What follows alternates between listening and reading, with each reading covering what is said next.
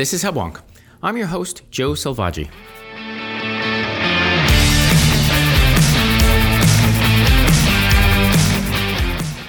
Welcome to Hubwonk, a podcast of Pioneer Institute, a think tank in Boston.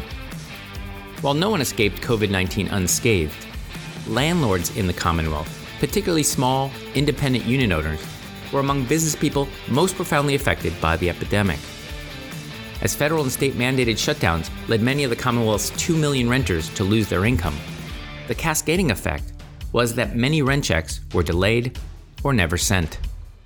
Worse still, the court systems for dispute resolutions were shut down just as the state and federal eviction moratoriums were rolled out.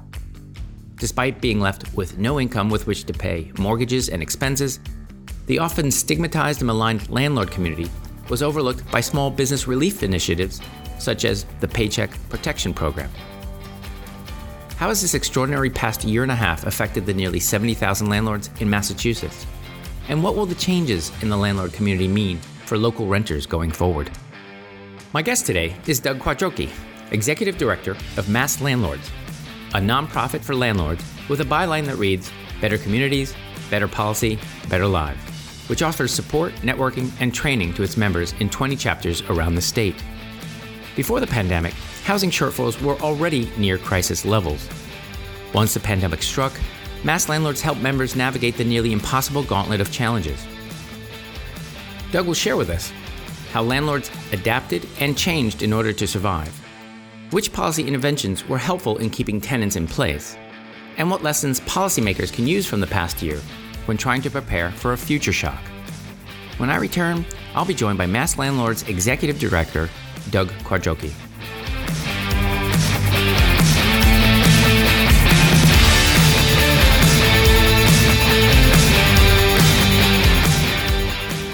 All right, welcome back. I'm Joe Selvaggi, and I'm now joined by Mass Landlord's Executive Director, Doug Quattrochi. Welcome to Hubwonk, Doug. Thanks very much, Joe. It's good to be here. Now, Doug, I'm impressed with uh, Mass Landlords. It seems like a great organization. Uh, you are a nonprofit, uh, but a nonprofit with the word landlord in the name. Uh, so uh, there comes with that a little bit of stigma, perhaps. But I, I want to focus more on your byline. I, I noticed that your byline is better communities, better policy, better lives. Now, before we go into the policy issues, uh, let's talk about how mass landlords makes for better lives. Sure. Well, I mean, our mission is to create better rental housing. And the way we do that is by helping owners to run rental housing businesses. So it's something that a lot of the other nonprofits in Massachusetts that work in housing don't focus on at all. Most people take a renter advocacy perspective. But when it gets to having housing be, you know, safe, not having lead paint, not having a fire risk, having it be affordable, um, having it be uh, the kind of place where we want to live. That's something that's primarily in the control of landlords and housing providers. So ultimately, we're all about making the best possible rental housing so that you can afford to be there. Everybody has a great experience. Nobody's injured from their housing. And um, that's really what it means to have better communities with better infrastructure. It produces better lives. We're all better off for it. So rather than seeing the relationship between renters and landlords as adversarial, you see uh, better landlords creating happier or more satisfied renters. More satisfied renters uh, that redounds to the benefit of their landlords. It's symbiotic. It's not uh, again. It's not adversarial. Is that is that what you're saying? Well, I was going to say what one landlord said to me is, "I want my renters to be happy, healthy, and wealthy, so that they can pay me for the housing I provide, and I can be happy and healthy too." And um, the, no, the wealthy sense. part, yeah, and the wealthy part is where people get stuck because they forget to see that uh, housing is enormously expensive in Massachusetts, and most of the rent payment goes straight to the bank, the community for taxes, insurance, repairs, and so on. Um, so there is um, there is a kind of stigma associated with landlording, but we're trying to clear that up, and, and really we're all about providing good rental housing and improving people's lives through it. So that's that's definitely where we're at. So I want to drill down into those issues um, uh, a little bit later um, to give our listeners a sense of the size of uh, the renter community. Um, we've got about 7 million residents in the Commonwealth. How many uh, landlords out there? And if you have the information, how many people are, are, are renters? Yeah, there are about 1,100 renter households, which is roughly about 2 million renters in the Commonwealth, mostly around Greater Boston, and that's a very wide net. Greater Boston is a huge area, but really throughout all of our gateway cities, areas like Worcester, Springfield, Lawrence, um, out in Pittsfield, there's rental housing um, in all the urban centers. Um, and how many landlords provide that housing? Well, as far as we can tell from bottom up and top down estimates, there are about 70,000 mom and pop landlords. Uh, sorry, out of 7 million residents in the Commonwealth, and about 2 million of those rent. All that housing is provided by 70,000 people. Um, and Mass Landlords members are representative. Our average unit ownership is 19, which means the average uh, Mass Landlords member has 19 units, and the median is nine, which means half of our members have a couple three deckers, or like me, they live in the only building that they operate as rental housing. I see. So I'm sure that those images, uh, our listeners are thinking about what a landlord looks like. Uh, what comes to mind for me is a uh, uh two family house where uh, someone owns the whole property and rents the other half out. I'm sure it's a fairly diverse uh, rental stock out there, large landlords, small landlords. Um, what does your research tell you? Uh, what's what's a typical profile of a Massachusetts landlord? Is he big? Is he small? Um, what has your research shown you?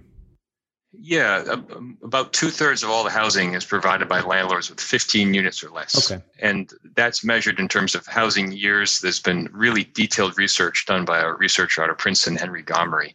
Um, but uh, yeah, two thirds of the housing is provided by landlords with 15 units or less. So it tends to skew toward the small side. And that means, you know, you can ask the landlord permission to grow a garden in the yard. And the, the landlord, if they're on site, might pull your package in out of the rain.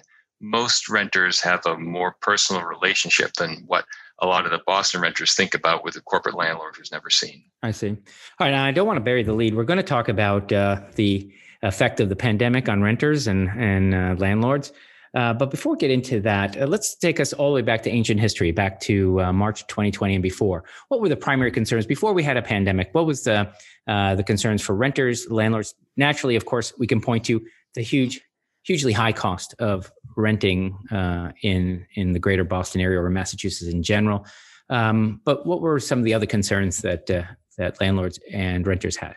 Right. Well, so before we had a pandemic, we had what a lot of people referred to as a housing crisis, meaning that Massachusetts, although it's a wonderful place to live for many reasons, is really expensive for a lot of us.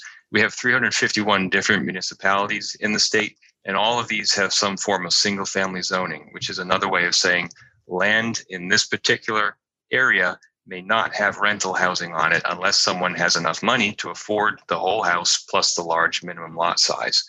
So there are a lot of restrictions on Massachusetts land use already, and the result is there just isn't a lot of rental housing out there. Some estimates from the Metropolitan Area Planning Council are that we need to have between 200 and 500,000 new units of housing right now to absorb latent demand. And that's in addition to what has to be added each year as our population grows and people move into Boston for good jobs, tech and medicine, and so on. So, just in general, before the pandemic hit at all, there were already a lot of us who are really unable to afford our housing. And as a matter of course, each year, 30,000 filings in the housing court for eviction um, were made. So, what that means is the landlord and the renter have some kind of conflict about terms of the lease, primarily non payment, and they're going to court to get help dealing with that conflict. So, 30,000 filings before the pandemic. And I, I should point out here early on, so everyone understands, a filing is not a forced move out. A lot of people think eviction and they think, oh my gosh, someone's furniture is thrown onto the street. If you file in housing court, there's a 95% chance that nothing bad will happen. Only 5% of those cases end up with a trial by judge or jury. Most of the cases, more than half, are mediated. And then a large number of those are dismissed or the landlord doesn't show up, which is another way of saying the renter fixed the problem and the landlord doesn't need to go to court anymore. So there's a big difference between a filing and a forced move out, but still, before the pandemic, we had 30,000 filings a year in Massachusetts. Well, I want to develop on that a little bit later in the show, but let's just, uh, I want to dwell on the fact that uh, what you said is a housing crisis. It's really a crisis of, of supply, right? The demand, we're a wonderful place. Everybody wants to live in Massachusetts and Boston. We have great schools, great hospitals, great uh, uh, industries. Um, but it's really a, a supply yeah, constraint, not a, go ahead. Yeah, and I mean, big picture, there's there's a great social safety net. The weather's good. Although we complain about the snow, we don't have a lot of the natural disasters. We don't have poisonous animals like you know other parts of the world. We don't have a lot of violent conflict. So really, Massachusetts is a good place to live, and and the supply is artificially constrained. So it is primarily a supply problem, and uh, and you've got a lot of demand to live here.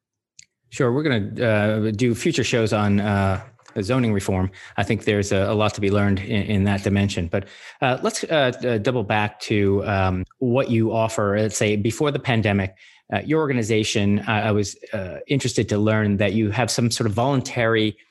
certification whereby you educate landlords and, and award them, I suppose, a certificate that says, "Look, you've gone through this rigorous education. You've been given a test, you passed the test, and now you're a, uh, a certified good landlord. Uh, say more uh, for our listeners about what you offer in that area. Sure. Yeah. I mean, very uh, from the very beginning with our logo, where we put a little tulip there, um, we're trying to show that most housing providers are doing their level best, and we're not the image, the stereotype of a slumlord the best way to show that is to prove it. So we've invented this certified Massachusetts landlord. Other states require some form of licensure to broker or rent out property. we don't do that in Massachusetts for whatever reason. We never went down the licensure road. We don't want to go down that road, but we have a lot of really tough landlord tenant laws. In terms of total regulation, Massachusetts is the toughest state in the country to be a landlord. California and New York are close seconds. Um, but Massachusetts really has the most. You have to wait the longest amount of time before you can charge a late fee.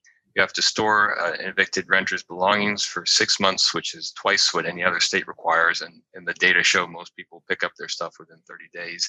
And there's just a whole lot of animosity in the public space against landlords. So we're trying to show look, that stereotype that you're angry about, it's not real. And to be a certified Massachusetts landlord, you prove it by making a commitment to follow best practices taking a test to show that you know what you're doing, and then involving uh, yourself in continuing education opportunities. So we do all these events. We've done uh, about 110 since the pandemic started, for instance, Zoom meetings. But we used to do in person, and we're going back to that, where people learn how to take a security deposit, um, how to accommodate a renter's request for a support animal or a service dog or something like that, how to uh, fix a, a, plumbing leak um, the right way without disrupting renters too much. Like there's just so much to know about landlording. So that's really what we're about. It's not uh, it's not the stick approach. We're trying to show you know this is the right thing to do, and we're doing it anyways. So despite not having a, a required certification, there are a lot of onerous laws that make it very difficult to be a landlord. What you're hoping to do is uh, create a voluntary program whereby landlords, uh, well-intentioned landlords, learn how to be better landlords. I don't know. Is the is the ultimate hope that we can relax some of those other uh, uh, constraints that landlord or that tenants or that landlord's uh, um, experience uh, as sort of a reward for your voluntary uh, certification? Well, I mean, I wouldn't call it a reward, um, but uh, I would say some of the laws we have have unintended consequences. For instance, I, m- I mentioned late fees. You have to wait 30 days in Massachusetts to charge a late fee, which is twice the nearest state. Um, I think it's either Maine or Vermont, which requires a 15 day wait. What does that mean? as a practical matter, it means if you want to get a renter's attention, uh, that rent is late and it's a serious matter for you, you can't charge a late fee. Your only option is to serve a notice to quit, which is the first step in the eviction process. And that's where in Massachusetts you have this kind of institutionalized um, notice to quit process where landlords are issuing notices to quit every month just to get renters to pay. And I think if there were a late fee, it's conceivable that a lot of the incentive to pay on time would be produced by the late fee, and nobody would be frightened about having to go to court. So really, what we're about is better housing policy. We're not trying to reward landlords um, uh, in particular or make it harder for renters to get rental housing. We're just trying to make sure that the policies we have are consistent with best practices. Landlords do know a little bit about providing rental housing. So with the certification program, which is live, we've got a couple hundred folks signed up for that already, and I'm hopeful that it will um, it will result longer term, perhaps with some more focus on what it what we can do with a certified landlord that we wouldn't need to do um, in another case. Like some municipalities have uh, mandatory inspections. Well, possibly if you get a certified landlord, they don't have to have a mandatory municipal inspection because as part of the certification, they promise to do that on their own and they're um, held to that. Um, so you could imagine down the road, it could result in a, um, a change in the regulatory landscape for the better. But um, right now, it's still early days, and our rollout of this program was was impacted by the pandemic. So the test, for instance, is only going live this week. Okay, well, so we've uh, talked around the the elephant in the room, the uh, pandemic, long enough. So let's let's get to it. Uh, you were there. You were at the helm of uh, your organization, in March 2020, and uh, mandatory shutdowns. Uh, many people Uh, were forced out of their jobs. Uh, they can't work, can't earn money, can't pay rent. How did you see the uh, the pandemic unfolding? Well, it was a, a, really frightening time for a lot of reasons besides the obvious ones. I, I, think a lot of people are aware that there was the Paycheck Protection Program and other measures put in place to help businesses. But what people may not be aware of is that landlords were excluded from all of this. There is a misconception uh, relating, I think, primarily to tax code, where they call rental income passive income, as if you didn't ever have to plunge a toilet or uh, mow the lawn. Mm-hmm. And in, in, fact you do. It's quite a lot of work to be a landlord but we didn't get access to any of this and we didn't get mortgage forgiveness either or forbearance. A lot of single family and owner occupy uh, condo owners got mortgage forbearance but landlords had to be living in the building and the building had to be small enough to qualify so that has a ripple effect out to renters where suddenly now the landlord doesn't have any income because the renters have lost their job and then the landlord has these expenses. So potentially the landlord is going to get foreclosed on by the bank and then the renters are going to get evicted in a foreclosure. So there was just this big gaping hole at the start of the pandemic policy wise and a lot of people were legitimately very afraid. And i, I can say um, both sides of the house I guess uh, house housing policy uh, equation, the renter advocates and the landlord advocates both got death threats for saying anything. Um, it's on social media primarily, but a couple of us on the landlord side and on the renter side got calls we would rather have not received because people were very afraid that we were losing our housing and there'd be no protection for either the landlords to provide it or the renters to stay put. And that's really what generated in this unprecedented uh, eviction moratorium. It happened in different ways across the country and in different places, but in Massachusetts, they shut off all access to justice for all matters relating to housing unless there was a, a threat to an ongoing threat to health and safety. So you take those 30,000 pandemic filings, um, pre pandemic filings, I mean to say, where landlords and renters could access the courts to get to mediation and talk about payment plans and figure out how to work through things. And now suddenly you've got a pandemic and you've got no outlet for how to resolve conflict.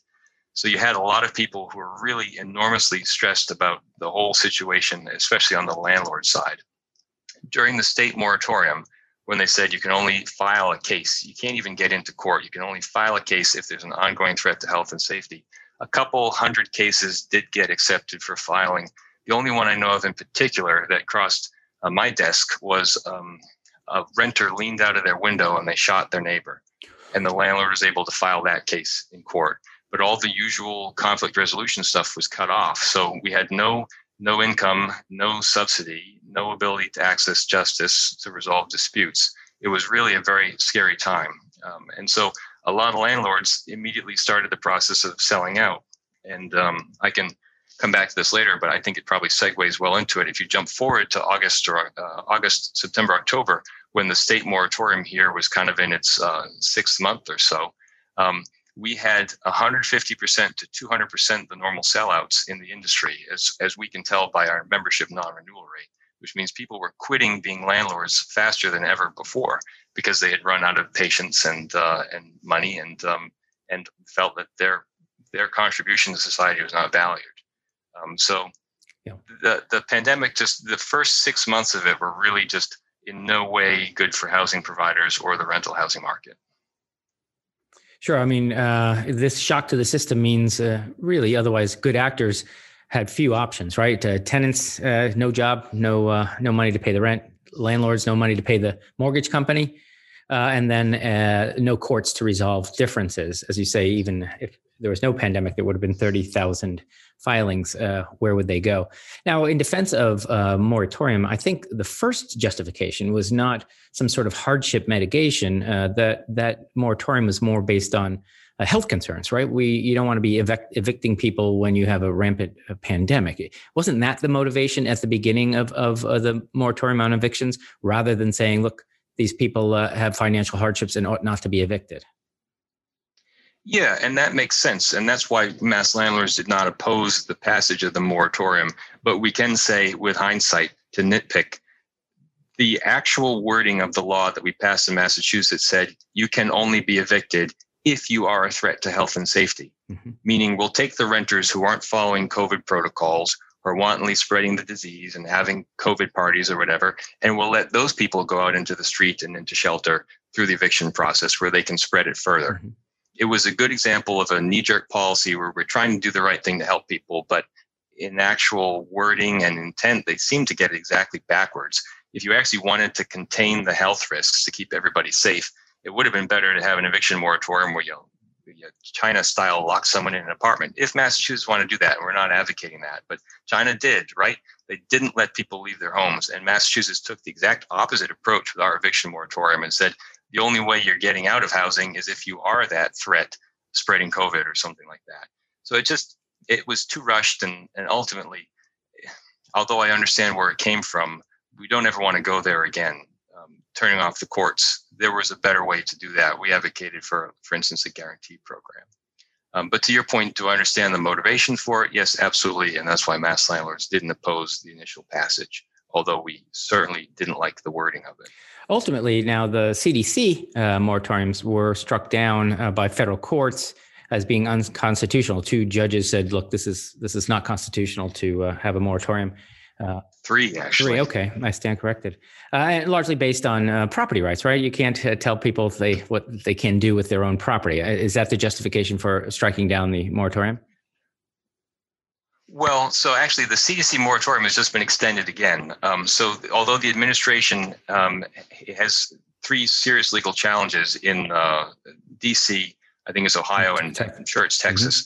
Mm-hmm. Um, these three challenges, the administration has extended again. And the main successful challenge, the one that I think really uh, turned our heads, was in uh, Texas, where the judge said, look, if this is about health and the CDC is involved, as it should be, why isn't the CDC also stopping people from splitting up? Like the primary reason people move is because their relationship fails in some way. That's a very natural, it's unfortunate, but it's a very natural process. But the CDC hasn't said anything about keeping people in housing, even though their household no longer works. Um, and I think that really kind of undercuts the CDC's, um, I guess, imprimatur. They're trying to say this is for health, but they're not addressing the totality of the reasons why people move. Uh, and there's a lot of other legal arguments in there, but the property rights argument is actually pretty weak because since about 100 years ago, maybe 120 at this point, the case law in the United States has been very clear. Like the government has the ability to impose lots of regulation, unfortunately, even if it would substantially diminish profitability, as long as it's tied to some um, public purpose. And it doesn't, with the eviction moratoriums, it doesn't cross the line cleanly enough into a regulatory taking like eminent domain, where suddenly now you're entitled to compensation. So we've just had this, we would like to see the case law reversed on this because for a lot of people, a lot of housing providers, this moratorium did amount to a taking. They couldn't earn any income. They had to sell their retirement asset, their house, and now they're drawing down on cash savings or something. So it has been a real problem for some. But just legally, like the challenges to the CDC moratorium have been very circuitous. And uh, the way you would think to argue it, like this is clearly wrong, that just it doesn't seem to have legal weight in this country. Um, so uh, we've now have like this past week, as you say, the CDC's moratorium has been extended by the Biden administration. Uh, that may or may not have an effect on Massachusetts because uh, in the uh, intervening time, there have been other programs to help uh, tenants and landlords deal with uh, with rent. these are subsidies to renters. Say more about what uh, effective methods, or if you feel they're effective, uh, how has the state and federal government helped renters and thus landlords uh, uh, weather this storm? Sure. Well, what we said from the beginning was housing is very expensive. If you want renters to have rental housing, then you've got to pay the people who provide rental housing to cover their expenses at a minimum. And what they've done is recognize that at long last. So, starting in the fall in Massachusetts, we allocated $100 million available for a rental assistance that gets paid on behalf of the renter to the housing provider, so we can pay our obligations as well. And then the federal government came in with another 400 million in December, December through the Consolidated Appropriations Act, and another 500 million in March through the American Rescue Plan Act. So we've got about a billion dollars in Massachusetts available for rental assistance, and we have estimated bottom up, top down, various different ways, there's about a billion dollars of lost rent uh, over the pandemic here. So that's roughly the right amount of money. And theoretically, anyone who's been impacted by COVID can apply, get the rental assistance, and have their COVID related housing debt eliminated. So, broad strokes, uh, the right thing has finally, in the end, been done. So, there was a billion dollar hole and a billion dollar solution. And uh, in theory, uh, everybody should be made whole, in theory. Yeah. Now, in actual practice, the state has imposed quite a difficult set of uh, paperwork hurdles on the rental application, rental assistance application. And uh, the net effect is, for instance, in May alone, we rejected, we closed out 5,400 households worth of assistance applications because they hadn't filled in all the boxes. Those aren't attempted fraud.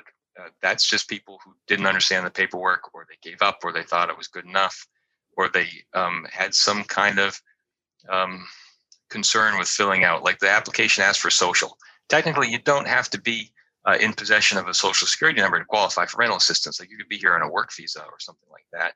So, as a practical matter, it looks like we've rejected more than half of the people in the state who've asked for help.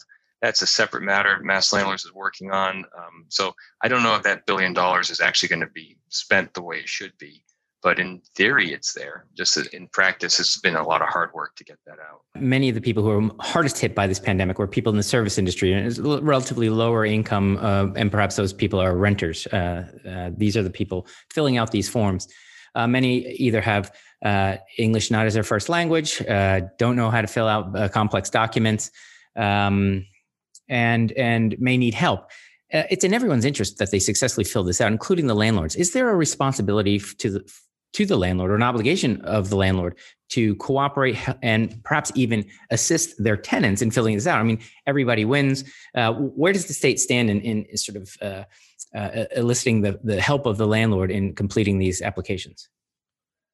Yeah, so actually, the, the law in Massachusetts is very clear. Landlords have a definite obligation to participate in rental assistance. So, um, and the citation is Chapter 151B, Section 4. So, if you get a renter's request for you to fill out some form related to assistance, you must comply with it. Um, and it's also in your interest. And if you have fewer than 20 units in Massachusetts, you can proactively start the application for your renter. And that's something I've done, as a matter of fact, because we had um, renters impacted, and and like a lot of people, too much going on to deal with 13 pages of state paperwork. So we did the application for them, and they got the rental assistance that way. So that's very positive. Um, so in general, there's no reason, there's no good faith reason why anyone wouldn't want to participate in this. You have to pay taxes on your income after expenses as a landlord, anyways. Um, you want to keep your customers and have rent coming in. You can get up to 18 months of rental assistance. So that covers an entire pandemic. So really, yeah, every landlord should want to participate in this. that's great, and your organization again is is helping people do that. Uh, so by helping your landlords, you're helping their tenants, and uh, this is win win for for the, the organization. Uh, now we're getting close yeah, to. Uh, we're getting close to the time, our end of our time together. Uh, you have a lot of great data on your organization's website. Um, and I was encouraged by a re- recent graph that showed the eviction application actually de- declining fairly precipitously leading up to you know, today's recording, that uh, evictions are going down.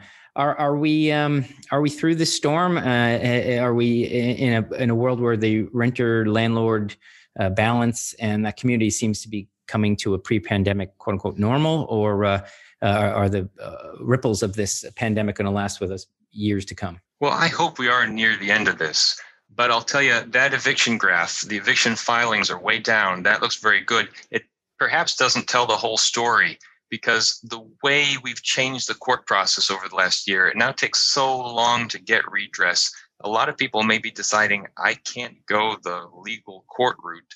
I'm going to go the negotiation, free market, so to speak, route, where I'm going to just buy my renter out. And we don't have good data on, like, for instance, let's say a household is um, they're $20,000 in arrears and the landlord is going to give them 10 grand or something to move on elsewhere. I mean, that the landlord's going to be out $10,000 um, net on that. Um, sorry, the cash only plus the unpaid rent, right? So they're going to be out a lot, 30 total. And that investment in housing is not going to, can't be made because there was no income for that. So I'm just a little worried that because the rental assistance is slow, the courts are slow, there's a lot of money that should be going to housing that's not, and people are going to exit. So we're going to see folks slipping over to condos, or we're going to see rental housing continue to be in somewhat of a state of um, underinvestment. They call it deferred maintenance in real estate. So it's not really clear um, where we're headed. Um, but I will say certain things are, are very different, like the work from home, um, and some companies are calling employees back, but some are not. That we saw a lot of rent decreases in Boston, and those may tend to be around for longer than we think. And likewise, we saw a lot of rent increases outside of Boston in other rental communities like Worcester and Lawrence. Some rents were up 10%. I think that may be here to stay too. So unless we address the root supply issue we talked about earlier, I think some of these disinvestments and price increases may last a while. So, um, roughly speaking, a pandemic, uh, as you say, a lot of people decided to get out of being in uh, the business of being landlords early on in the pandemic. The, uh, I'm sure um, having their hands slammed in the door this past year and a half uh, has discouraged people from becoming landlords, remaining landlords, uh, which ultimately um, hurts aspiring tenants uh, if there's less stock. Right? we've made a, a yeah. bad pro- bad problem worse potentially. Yeah, exactly. And uh, to the extent that renter advocates don't like large corporate landlords, they really helped large corporate landlords buy a lot of distressed properties uh, the last year and consolidate the industry. So I just think in hindsight, eviction moratoriums, although I understand the motivation at the time, they weren't the right solution. It would have been far better to just say to everybody, don't anyone move, don't sweat it. We're going to pay all this rent. We're going to make sure we're through this together, but we don't know how yet. And if we had just said that, and we didn't have to close off access to the court mediators and all that service that the Commonwealth provides to us for conflict resolution.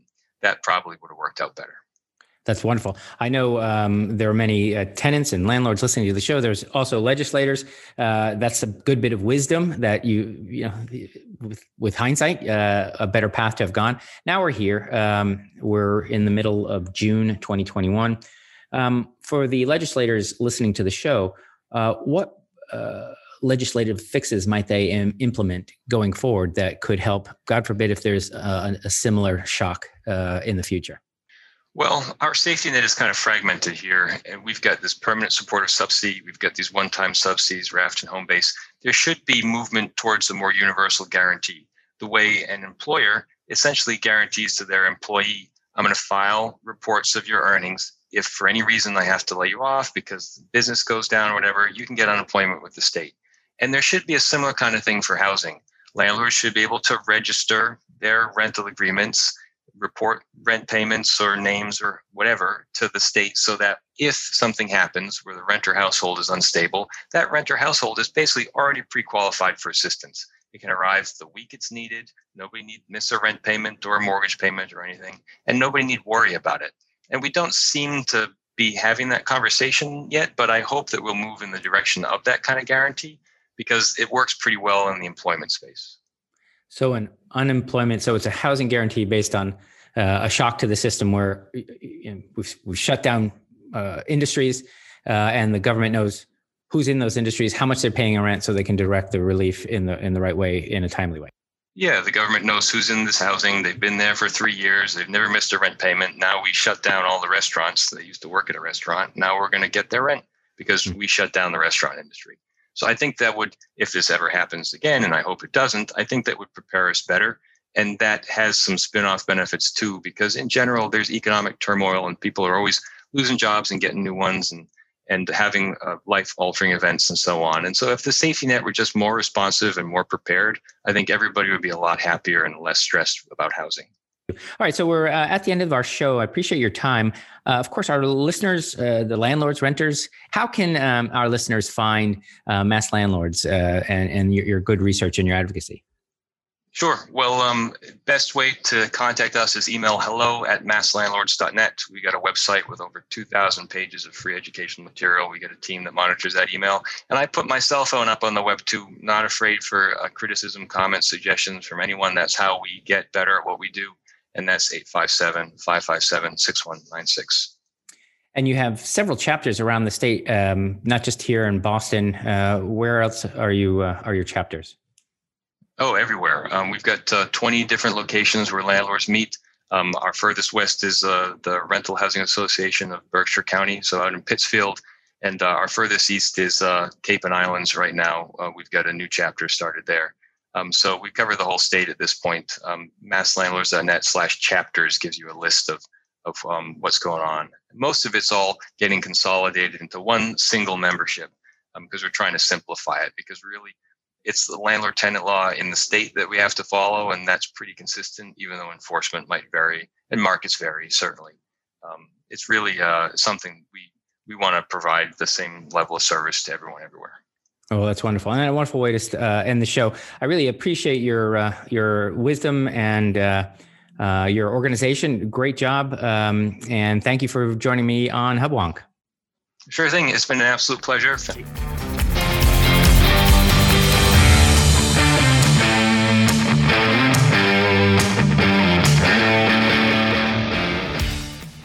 This has been another episode of Hubwonk, a podcast of Pioneer Institute, a think tank in Boston. If you enjoyed today's show and Hubwonk, there are several ways to support us. It would be easier for you and better for us if you subscribe to Hubwonk on your podcatcher. It would also help us if you offer a five star rating or a positive review. Naturally, it will help if you share us with friends. If you have ideas or comments or suggestions for topics for future episodes, you can reach me at hubwonk at pioneerinstitute.org. Please join me next week for a new episode of Hubwonk.